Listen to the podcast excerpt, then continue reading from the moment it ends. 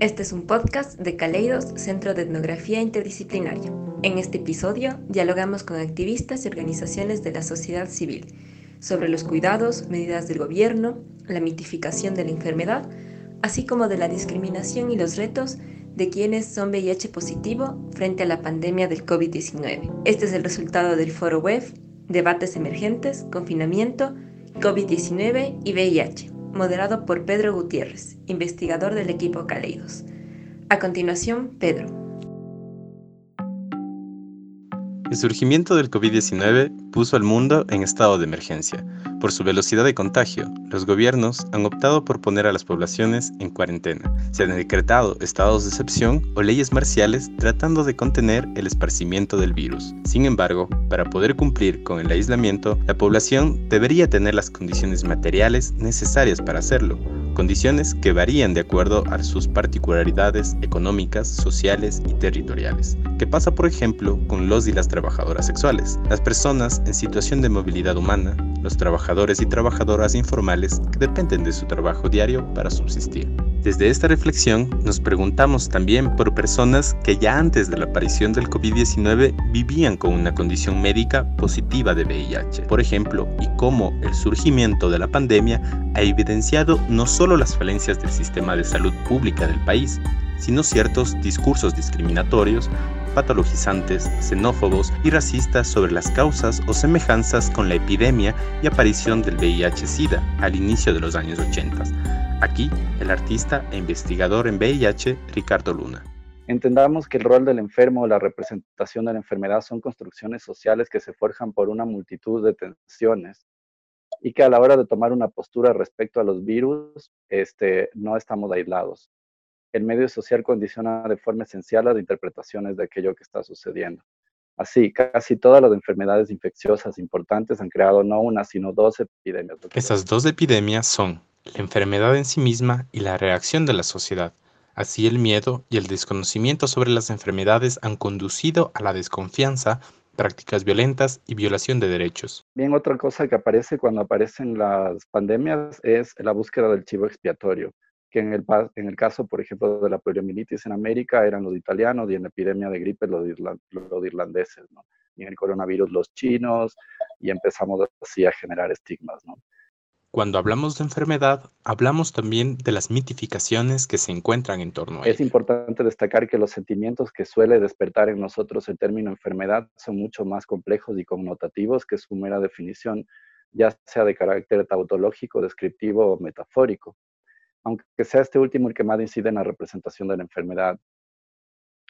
Y en ese me quiero centrar, en la mitificación y las metáforas que aparecen eh, cuando significamos o interpretamos un virus en la sociedad, y sobre todo un virus que amenaza con matar a una comunidad. La mitificación de una enfermedad juega un papel fundamental, ya que a veces solo nombrarla basta para crear el terror con, como si tuviese poderes mágicos. El miedo al contagio y a la muerte ha supuesto buscar otras vías alejadas a la racionalidad o a los médicos, en virtud de razonamientos metafóricos cargados de censuras que tienen a menudo su origen en prejuicios y falsas convenciones. Es decir, que ha eh, establecido juicios sobre todo a modos de vida alternativos o que están fuera de la normatividad impuesta en este momento, en ese momento. Por ejemplo, en el aparecimiento del VIH fueron las prácticas sexuales, eh, los, eh, sobre todo la homosexualidad, este, las prácticas sexuales sin preservativo, y en el caso del coronavirus, eh, prácticas de limpieza, este, también se está adjudicando discriminación a, dependiendo la clase social, el barrio, las comunidades, la ciudad, el país. Y esta situación se puede comparar con lo que pasó con la paciente cero de COVID-19 en el Ecuador, como dice Gabriel Huitrón de la Alianza de Liderazgo en Positivo. daños eh, psicológicos, y eh, morales, hacia toda la familia, no solamente hacia ella, sino hacia toda la familia. Eh, las condiciones en cómo se encuentran ellos frente a la sociedad de Babahoyo. Hemos tenido la oportunidad de hablar con un familiar de la paciente cero, quien nos relató la marginación que vive su familia y denunció la gestión que está haciendo el gobierno con respecto a esta pandemia. Que era lo que hacía que la gente nos excluyó de la sociedad, se podría decir, ¿no? Y buscaron todos los nombres de toda la familia y era como que tipo un comentario. Eh, no te juntes con, este de aquí porque es familia, de familiar cero. Andrés Jaramillo, de Jóvenes Positivos de Ecuador, habla de la importancia de un enfoque de derechos humanos. Cuando se tiene una perspectiva de derechos humanos y se reduce discriminación y se reduce estigma, es mucho más fácil que, que los servicios de salud también sean efectivos. Eran los principios de la década de los 80. El número de casos con características similares iba en aumento. Se trataba de una enfermedad marcada, desde un principio, por prejuicios morales y. En los inicios de los 80, el virus estaba matando principalmente a homosexuales, adictos a las drogas, hombres y mujeres negras, a pesar de que cualquiera podía contagiarse. Esto hizo que se cargara de mayor estigma al VIH si lo comparamos con el COVID-19. Sin embargo, frente al coronavirus también existen quienes están más propensos al contagio y a la muerte debido a sus condiciones socioeconómicas, como lo explica Alberto Estela, director de ONU-SIDA para Ecuador, Bolivia y Perú. Perú, Ecuador, Bolivia y muchos otros países de Latinoamérica eh, tienen un gran mercado informal del trabajo y por tanto las personas no están generando ingresos. Y si no generan ingresos, es obvio que no tienen que comer y el no comer se va a volver una necesidad mucho más apremiante que la infección del COVID. Si estuviéramos en guerra, eh, un padre o una madre saldría bajo las balas a buscarle la comida a sus hijos y de la misma manera va a terminar sucediendo con eh, exposición a vulnerabilidades, con la posibilidad de infectarse y por tanto de ser además un vector de transmisión. Y esto sucede de manera particular con algunas personas viviendo con VIH que viven en particular situación de vulnerabilidad o determinadas poblaciones, como las chicas trans, por ejemplo, las trabajadoras del sexo, que no están generando ningún ingreso y que por tanto el hambre va a convertirse en una necesidad mucho más apremiante que el COVID. El COVID da algunos chances, el hambre no da ninguna. Por eso es urgente pensar en las vulnerabilidades y en la interseccionalidad. Y si para nosotros que somos ciudadanos de este país se nos hace difícil a veces acceder a, los derechos, imagínense lo que puede pasar para personas que están en situación de movilidad humana, para personas que están en conflicto con la ley o para personas eh, que estructural y tradicionalmente han estado eh, excluidas de las políticas públicas, como se mencionaba hace un momento, las mujeres trans que tienen una alta tasa de, incidencia de VIH que bordea el 30, el 30 al 35% y que muchas de ellas, eh, por no tener oportunidades de estudio, de, de, trabajo, tienen que dedicarse al trabajo sexual. A nadie le importó la gente muriendo de SIDA al inicio de la pandemia. Los mercados no colapsaron, el presidente no dio conferencias y billones de dólares no fueron gastados, dice el activista Mark S. King en su blog. King, quien fue diagnosticado VIH positivo en 1985. Las personas positivas que morían por causas relacionadas al SIDA morían en la calle porque no tenían dónde estar, dónde aislarse. El sistema de salud no las recibía Quizás podían morir durante una marcha para exigir un sistema de salud que responda. Sin duda, el activismo de las personas VIH positivas tiene repercusiones en los sistemas de salud mundiales hoy. Si bien hay ciertos puntos en común, el COVID y el VIH no se pueden comparar. Sí existe un, una relación y una correlación muy grande en torno al hecho de, del estigma que puede generar o el temor el miedo o el rechazo a las personas que pueden tener condiciones de salud de las cuales se desconoce mucho, pero y mucho más el COVID que, tiene un alto índice de contagio, pero eh, no se puede comparar por el hecho de que no tiene este carácter eh, patologizante y de exclusión por el tema del, carácter de la sexualización de los dos virus. O sea, el un virus es sexualizado, el otro virus no es sexualizado. Sí hay muchas cosas que se puede aprender de la respuesta y, del enfoque de derechos del, del, VIH, pero no creo que tienen un nivel de comparación, al menos eh, en, su totalidad. Algunos compañeros activistas de otros países dicen que el VIH no mata, lo que mata es el estigma y la discriminación, y tienen toda razón, porque la gente justamente no se acerca a los servicios de salud por esto. La desinformación, la ineficaz respuesta de los gobiernos y la falta de memoria histórica es el peor virus. Siente la necesidad de culpabilizar a las víctimas que sufren enfermedades infecciosas. Incluso en el caso de estos virus mortales, si bien mortales entre comillas, si bien se maneja la idea de que las enfermedades tienen una explicación médica, la sociedad ha sumado también tratamientos secularizados centrados en el análisis de las actitudes religiosas de los cuerpos infectados consecuencia de venganzas divinas y también señalamientos morales en cuanto a las prácticas sociales, segmentos poblacionales, clase, prácticas sexuales y marginalización. Eh, y en el caso del COVID eh, estamos viendo cómo la gente ha despertado en el Ecuador al menos una xenofobia terrible y eh, regionalismo y también se intensifican las brechas sociales. Acá el Estado tiene que brindar acceso e información a todas las personas sin culpabilizar, porque culpabilizar es negar la humanidad de las personas frente a los, frente a los virus.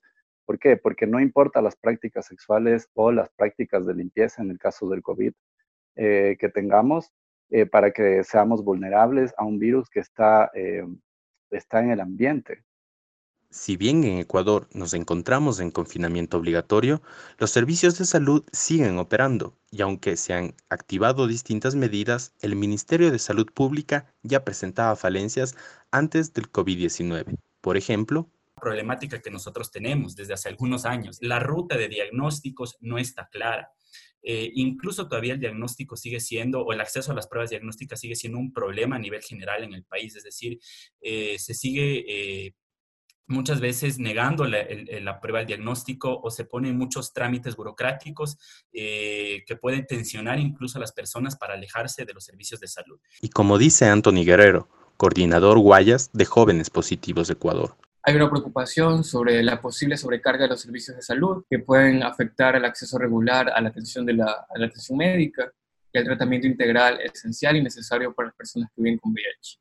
Y, y ahora se está viendo todos los faltantes que ha habido para eh, eh, contestar a, una, a, una, a un virus que afecta a, digamos, a la mayoría de la población y cómo el Estado no ha respondido eh, porque el VIH está relacionado o se relaciona semióticamente a comunidades marginalizadas de la normalidad, eh, o sea, homosexuales sin importar eh, su rango de privilegios, digamos. En el Ecuador se tomaron medidas para precautelar la salud de quienes viven con VIH. Por ejemplo, se ha dispuesto que se entreguen los medicamentos para dos meses, aunque la recomendación internacional sugiere que sea para tres meses. Entonces la preocupación aumenta porque la escasez de medicamentos ha sido una constante en el país. También se definió que los medicamentos puedan ser retirados por terceras personas para evitar exposición de quienes son VIH positivo. Ahora, ¿qué pasa con quienes, además de tener esta condición médica se encuentran privados de la libertad?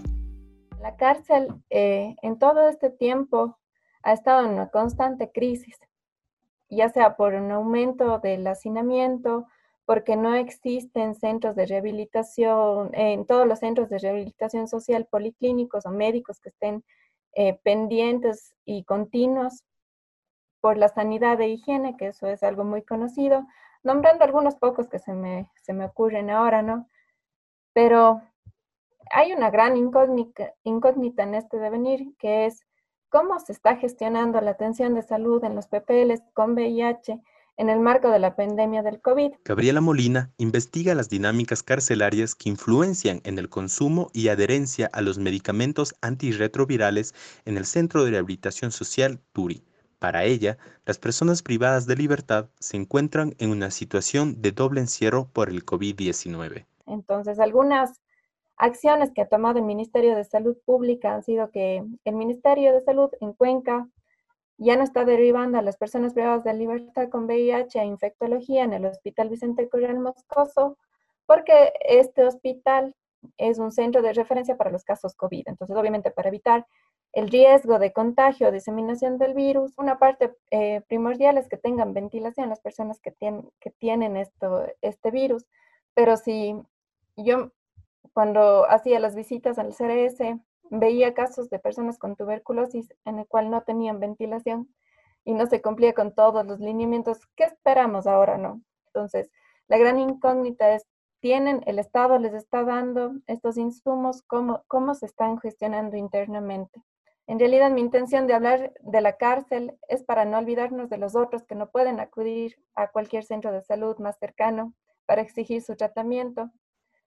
Eh, creo que en la marcha vamos a ver qué resoluciones toma el gobierno, pero todos y todas debemos estar muy vigilantes para garantizar el acceso gratuito y continuo a los medicamentos.